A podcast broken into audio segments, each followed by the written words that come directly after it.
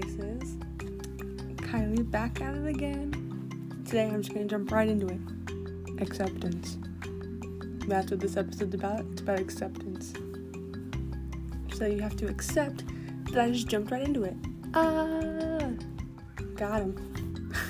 so I've decided Tuesdays and Thursdays are extremely irrelevant days. If you think otherwise, you're simply wrong. I'm sorry. So that's what I'm gonna be. I'm gonna be putting stuff out. Ain't that exciting? I know. But yeah. So past two days, chaos, utter chaos.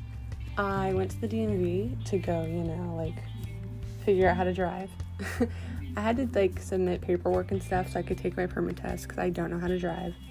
And my mom and I we go already, and I my heart goes out to DMV workers. They look like they have had enough.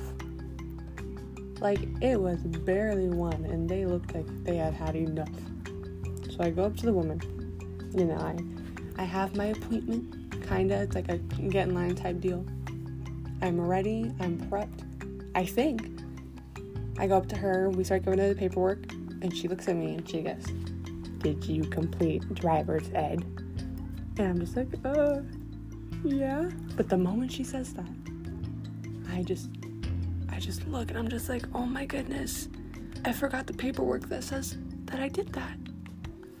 So I just look at my mom. My hands cover my mouth. And I start profusely apologizing. I'm like, I am so sorry I wasted your time. I don't got it. So we get back in the car, and I'm like, I know exactly where it's at. So I get home, I go to my little drawer, I pull it open, and it's not in there. I'm like, it was supposed to be in here. So I start, I rip apart the entire room looking for this little two sheet piece of paper that says, I have completed driver's ed.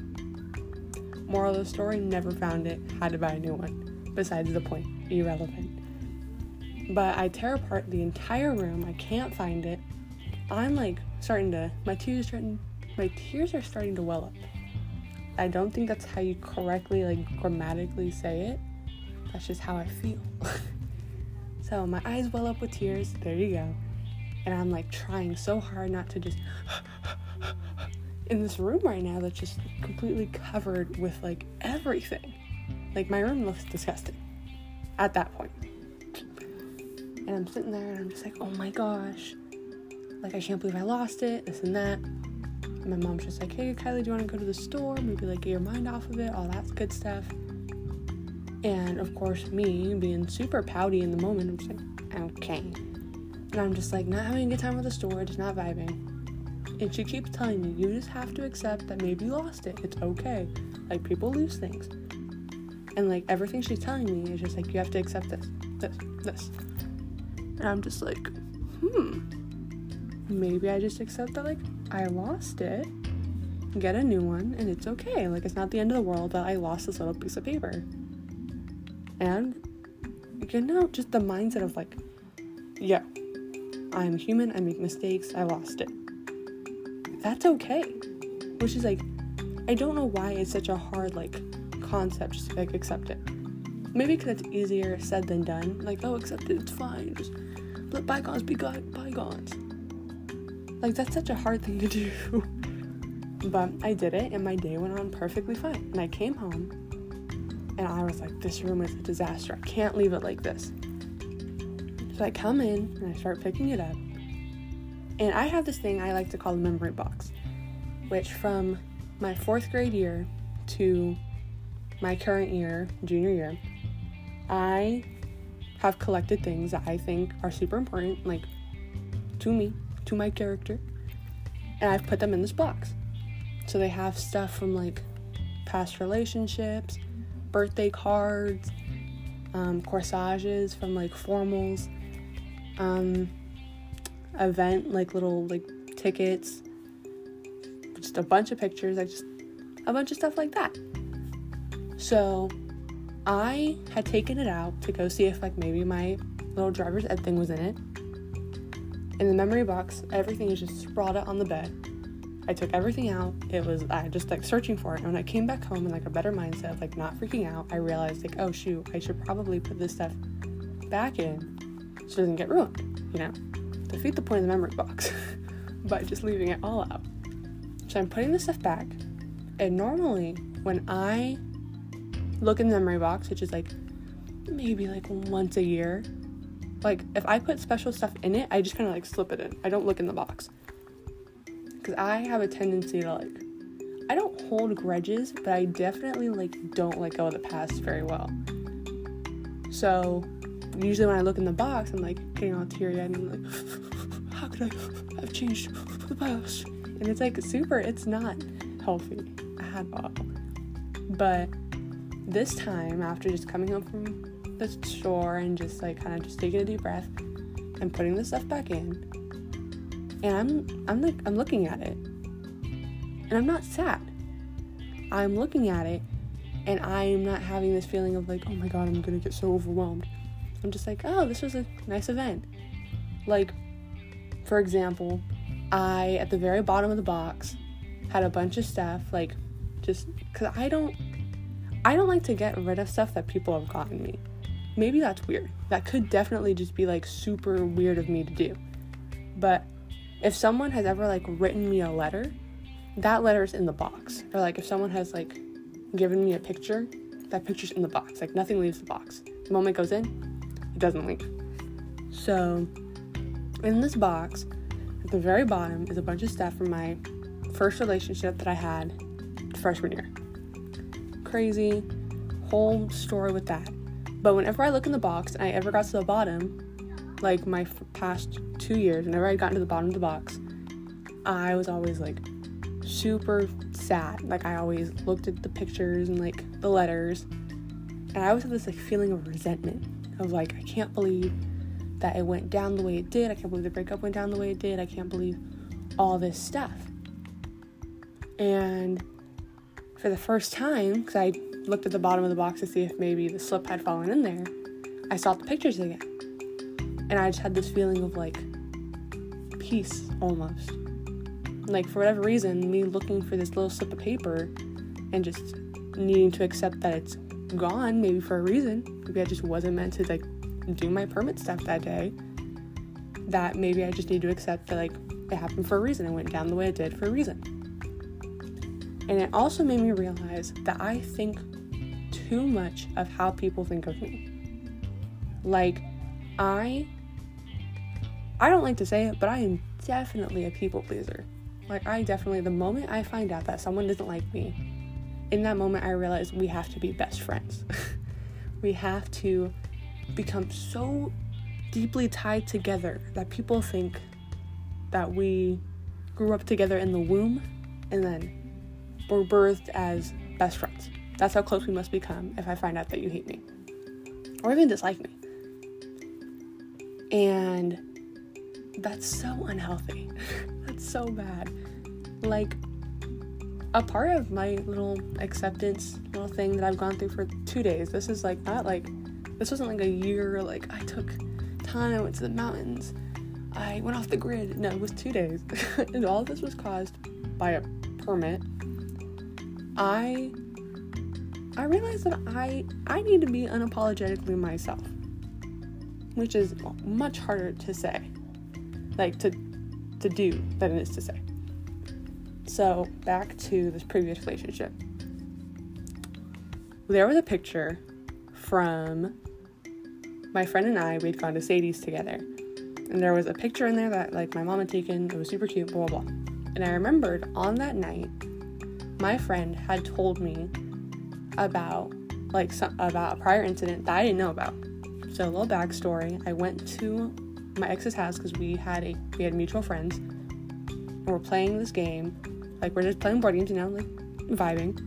And his girlfriend comes in, sees me there, and I like hadn't really talked to his girlfriend before. And then she starts saying bad stuff about me on her social media, which I had already left his house, so I didn't know she sent it, and I didn't follow her, but my friend screenshotted it, sent it to me, and I started hysterically sobbing. I was like, I don't know what I did wrong, blah, blah, blah. And my brother, unbeknownst to me, he takes it upon himself to DM her, and with the mouth of a sailor goes off on her, which he did it because he loves me and I love him. but I didn't know about this till like months later at, when I go to Sadie's. And my friend, he pops out. I don't know how it got brought up, but he's just like, oh yeah, so and so, like, received a message from your brother. They figured out it was your brother. They showed my ex's mom, and she goes off on how I'm so disrespectful, how they let me into her, into their home, how I just disrespected them, and blah blah. And me, being the people pleaser I am, despite this being months after the incident, I I had it stuck in my head the entire night. That like I couldn't let it go that this woman thought I was disrespectful in her home, despite me us not being together for like I think maybe like six or seven months at that point. So, what does little Miss Kylie do? She pulls out her phone and starts DMing the mother, and I I it was during the dance. I probably ruined my poor friend's experience, but I just like I needed to get it off my chest that like, oh my god, please don't hate me. I this and that. And so I text the mother. I show her screenshots of what happened. Like I wasn't trying to instigate stuff, but just like be like, hey, she wasn't ragged on for no reason. So I sent her a whole text and everything, and she's just like, oh, I can never hate you. I love you. This and that. Like I'm so sorry that happened like my son and I were so sorry I went down that way. And she's making it like this whole thing of like, we love you, like we can never hate you. And I send the exact same text to my ex. And he has a totally different response. I just send the whole thing and he's like, oh yeah, I knew that she did that. But like didn't defend me at all. And I was like, whoa, we've been friends. Like I didn't send this, but I was just thinking it. Like we've been friends for years prior. We dated for a blip in time and then we like tried to be friends after. It was a whole thing and then he just doesn't defend me. And I was like, oh my god, that's so rude. And I still didn't change my behavior after that. I was still just like, oh my god, but like he needs to like me. And it wasn't until very recently, like maybe like past month, like talking to the same friend I took to Sadie's, being like, dude, I shouldn't be doing like I'm upset how it all went down, but that's not good for me to do. And the same thing with like my most recent breakup, I have been so scared of what his parents think and like what he's thinking and what his friends thinking. And because they are the most wholesome, loving family ever, I think ever. um, and they are like a super important part in his life. And I got so scared that for because I we broke up like I said for mental health reasons. It's basically a personality trait at this point. But I was super scared that they would just hate me. And I was like, I, I was talking to my friends and like, I don't know how to get across that I never meant like it wasn't saying like, oh my god, I hate your son. It was I want to give your son the world, but with my mindset I can't and I I was just so scared that his parents were gonna hate me forever. Like on my tombstone it'd be like Kylie died because of hate from ex's parents. Like, I don't know. And then his best friend texted me like hi or something and then I was like, hey, I like deleted social media. Like you can like contact me on my number if you really need to. And he, I don't think he ever responded. I don't know if he opened it. Like I said, the app was deleted. And I like, I don't know why like why I feel the need to be so accepted by these by these people. Like I don't I don't mean to cause disrespect in that statement. I mean like I don't know why I have I care about their feelings. No, that's not it. I just, because it causes me to get so down and so just like frustrated with myself whenever I'm like, oh my god, like this person hates me, I must change my whole personality. And it's not how it should be. Like, you should like have basic like respect and kindness towards people, but if they don't like you, then so be it. Like, whether you believe in reincarnation, the afterlife, blah blah blah. So far, you only have one life. And why live it being so miserable because you care about what all these people are thinking of you at different times. As long as what you're doing to make yourself happy isn't causing anyone else harm in the process, like unnecessarily, like if you're being your kindest, most genuine self, then you shouldn't be like so like mind screwing yourself to think like now I need to change myself for these people to like me. No, you don't need to at all.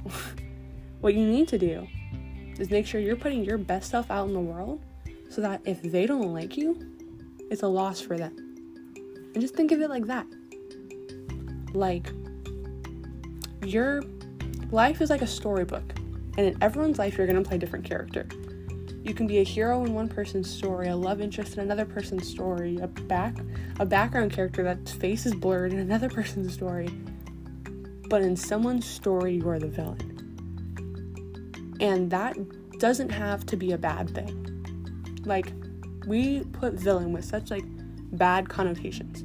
Like, oh, villain, they hurt the main character, they this, they that, they suck. It doesn't have to be like that. Has anyone ever seen the movie Maleficent, the live action with Angelina Jolie? They put such a negative connotation behind Maleficent. They thought, oh, in the original, she was this horrible human being who this to Aurora and blah blah blah. But in the live action, you see she's not like that. She just she put her most genuine self forward, didn't receive that back, and then got revenge on the people who didn't accept her who she was. And then she eventually went from being the villain to the hero. But focusing on her villain, it only was sparked out of pain and anger and all this stuff. And so maybe maybe you're the villain in someone's story for simple reasons. Like maybe you're the villain at your local cashier's story because you made all of the barcodes so hard to scan. And maybe it's big. Like maybe I'm the villain in my freshman year relationship because I wasn't able to give him what he wanted out of me, so he had to get it from someone else. Which I see now that I I can't hold resentment for that because he did what he wanted he what he like would make him happy and tried to do it in the least painful way possible. So see, he could he was the villain in my story for a little bit. And now I realize I put such a negative feeling behind his name that like I didn't think of it in the wide scheme of things that yo, things just don't work out. And it's okay. And we're we're teenagers, we're still working it out, we're still trying to process like our emotions and all this stuff. And there was no need to hold so much resentment for someone that didn't like me for who I was. And heck, maybe I didn't like him for who he was.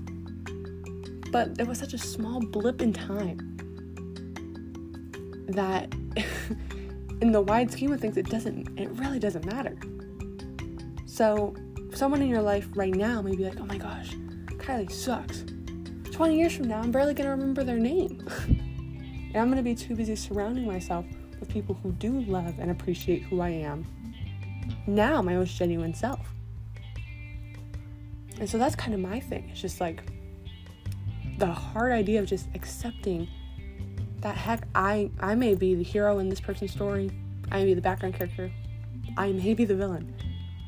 But if I'm putting my most genuine self into the world, it doesn't matter what role I'm playing. Because this is me and I I'm accepting that. I'm accepting that who I am, I'm putting my best out. And if someone doesn't like it, that's a shame on them. so, my room is a disaster. I'm cleaning it up.